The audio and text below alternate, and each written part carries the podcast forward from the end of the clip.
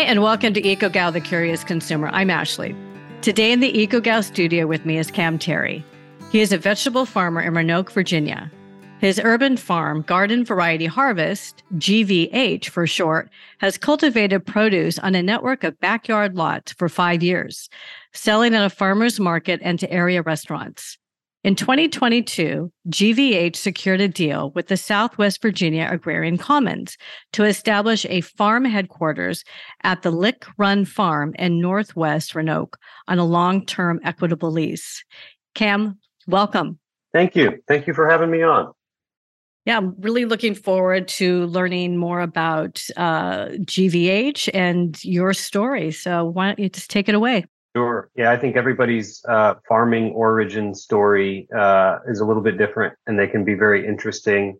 Um, I started growing food for myself in my backyard uh, about oh, 12, 13 years ago. I lived in Denver, Colorado, and um, I had just actually finished film school. And mm. I, uh, when looking for my first documentary film project, uh, met a farmer uh, who had uh, committed to an entire year of uh, only eating food that she had grown on her own land. Her name was Allison, and uh, and in our interviews, uh, Allison said some things that really changed the way that I looked at the food system.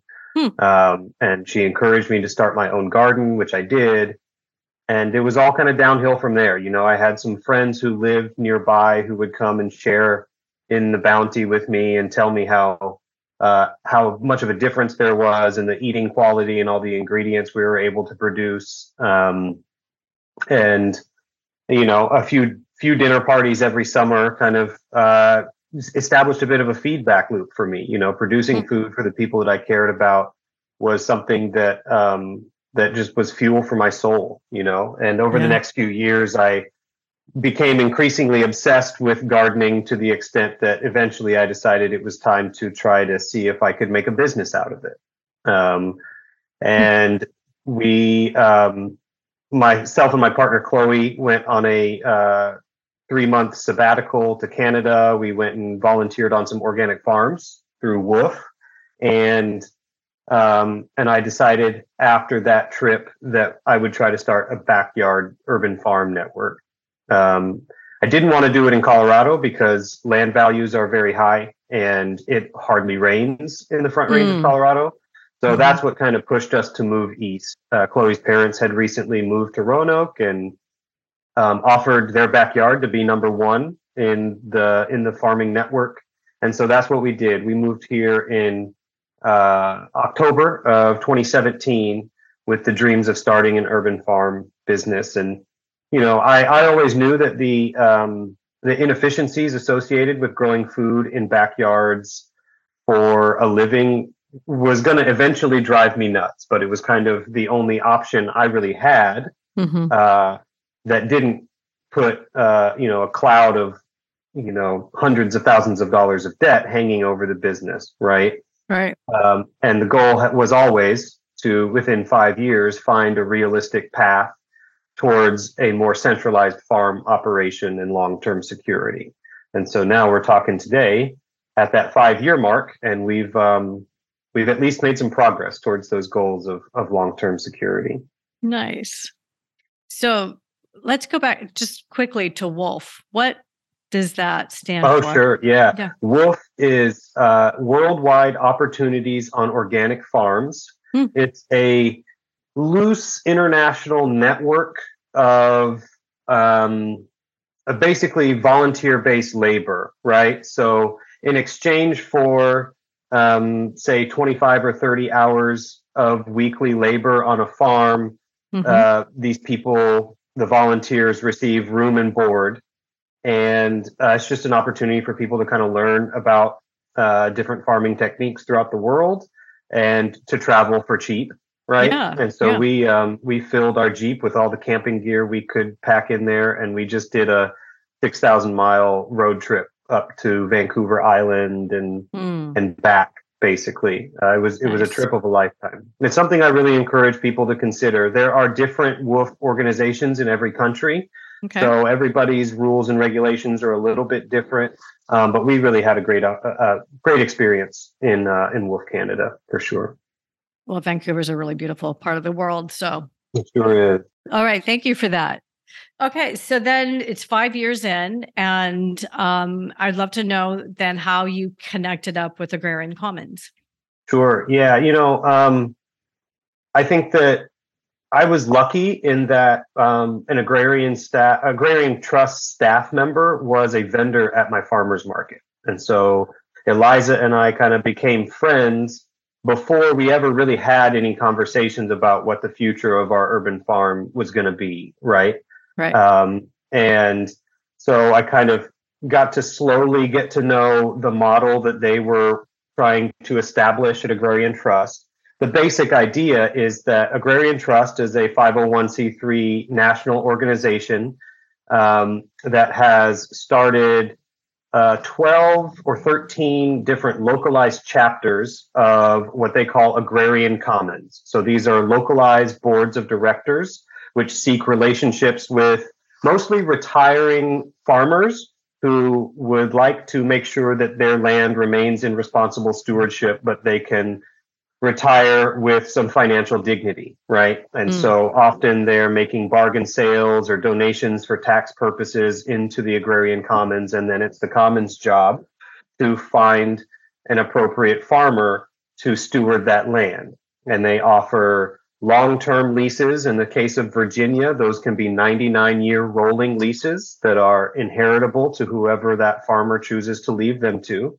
Mm. So, in my mind, it offered the perfect um, you know, compromise between uh, the security that you get with owning land and the burden that you get when you take on a mortgage, right? Um, I just, I've never really believed that it was important that I own the land that I farm on. I don't really even know what that means when a human being who's going to be on this land hmm. or on this earth for 80 to 100 years says that they own a patch of dirt that has been there for five billion years. Right. and point. so, so I just, um, I just wanted long-term security, and I didn't, I didn't really care who the ownership laid with. And in fact, especially in an urban farm where we're doing a lot of on-farm education and outreach and events, the idea of community land ownership began to make a lot of sense to me. Right? Mm-hmm. We're it's situated in the middle of a neighborhood that has no grocery store and has very little access to fresh and healthy food. So the idea that this neighborhood, this community,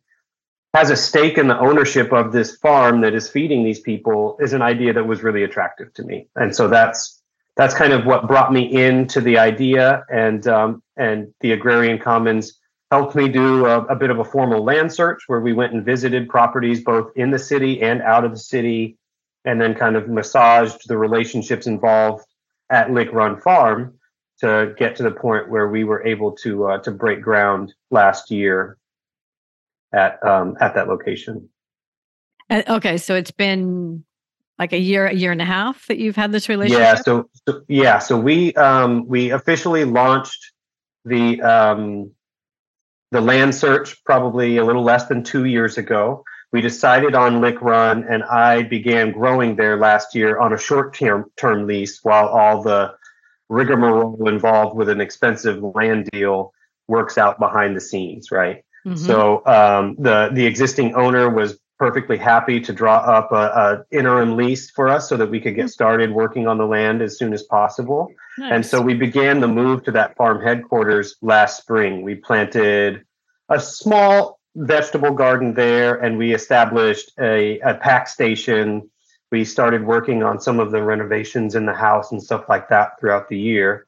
And this is the year, you know, um, we're in the early spring now. This is the year where we really will accelerate the production on that land there at Lick Run Farm. There's um, a little more than maybe an acre of potential vegetable ground at Lick Run.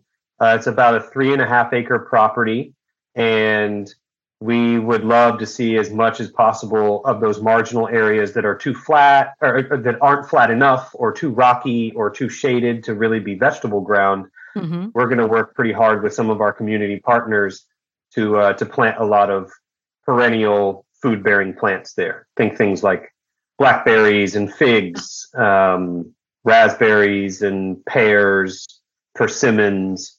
Uh, would love to have some potential U pick options for people to come on and pick fruit seasonally. Mm-hmm. Um, because we are we're in a location where something like 10,000 cars pass by every day. So we um, we have a huge audience that um, that we can yeah. tap into to bring them onto the farm and help take some of the picking burden off of our plates. Yeah, so I've seen the pictures of the farm on the website. Uh, it's very unique. I'd love for you to give a little more kind of a picturesque detail so people could really understand because it's it is unique and also oh, yeah. where it's situated from the town center. Yeah, so um, Lick Run Farm is yeah, it's about a mile and a half from the middle of downtown in Roanoke. Um, it's in northwest. The city of Roanoke is divided into four quadrants, right? And so northwest Roanoke um, is has for 25, 30 years been complaining that they don't have a grocery store in their neighborhood. And so it is a place that experiences significant levels of food insecurity, and it is the perfect place to have an urban vegetable farm. It um, this property was a uh, plants nursery. They did bedding plants and trees as far back as the mid 1940s. The family that ran the nursery, the Kroll Nursery, uh, lived there on the property and um, and did their plant sales every spring and summer.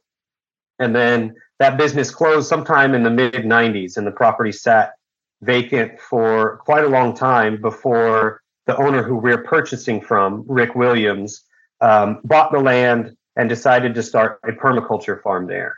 And he did a lot of the work of reclaiming the land from invasive species and, and excessive dumping from from uh, neighbors who didn't want to drive all the way to the landfill. Um, he did all the work ahead of time to make it look like something that could be a vegetable farm by the time I got here to town, right? Um, and so, really, you know, we get to take what he has done and we get to run with it, and we get to turn it, you know, turn up the dial on the production. We kind of can apply a little bit more paid labor because we have an established business model, and um, and really make this farm um, live up to its potential, uh, the ability to feed our neighbors uh, yeah. fresh and healthy food. Wow. What a wonderful purpose. And it feels very divine in how everything is unfolded for you and uh, getting to where you're at.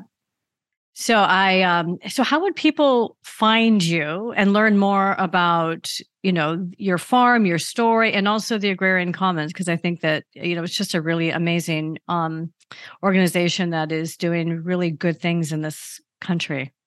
Sure. Yeah, you know, there's a lot of conservation land trusts um, but nobody who really focuses on small farmers getting on land in the way that Agrarian Trust does. So, you know, we're really proud to be working with that organization. And I must say that um, the, you know, urban land deals are not cheap. Like, so we are still raising the money to pay for this transition.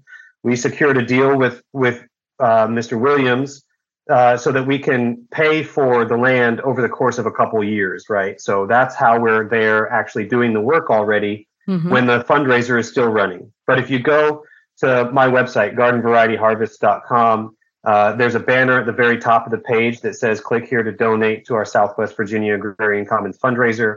And if you click that, you'll be taken to the Agrarian Trust page where they've laid out all the fundraising details, what we've raised so far, what we're still raising, and all the basic financial data about what all this money is going to pay for, right? Right. Um, and there are opportunities to donate there on that page, and you can explore a little bit and learn a little bit more about the the commons land ownership model, which I realize is a bit of a uh, of a new concept for people. Mm-hmm. Like uh, for people who have been steeped in this model of um, private land ownership for their entire lives, this idea of owning land in commons can be a little bit tough, and there are some questions. So I think the tr- the website does a really good job of explaining these things, like why is this a need and why does this solve a problem are all you know answers that you can find there at agrariantrust.org. Oh, that's great. Well, we do need new paths forward at this time in our history of humanity. So uh, I really appreciate you coming on today. Thank you so much for sharing your you know your story and learning more about uh, GVH. No, I'm I'm happy to to talk about it. Thanks for having me. Yeah, and uh, you know maybe what we can do is um, maybe next year come back and, and learn you know how this last year has been for you. Sure. Yeah, we will have a lot to talk about at the end of this growing season. Lots of expansion in the works. So. Well, happy growing and thank you again. Great. Thanks for having me, Ashley. Thanks for listening. Sharing the show or an episode that really resonated with you, with friends or on social media, is always appreciated. For podcast updates, please subscribe at ecogal.tv forward slash subscribe. Graphic elements and logos courtesy of Linda Cornelius. Audio editing by Danielle Mikesell. Our theme music was created by Taylor Pye. You can find us on Instagram at EcoGal TV. We appreciate your support and we value your time and energy. So we hope you found this useful and of value. Thank you for listening. See you back here soon, and until then, stay curious.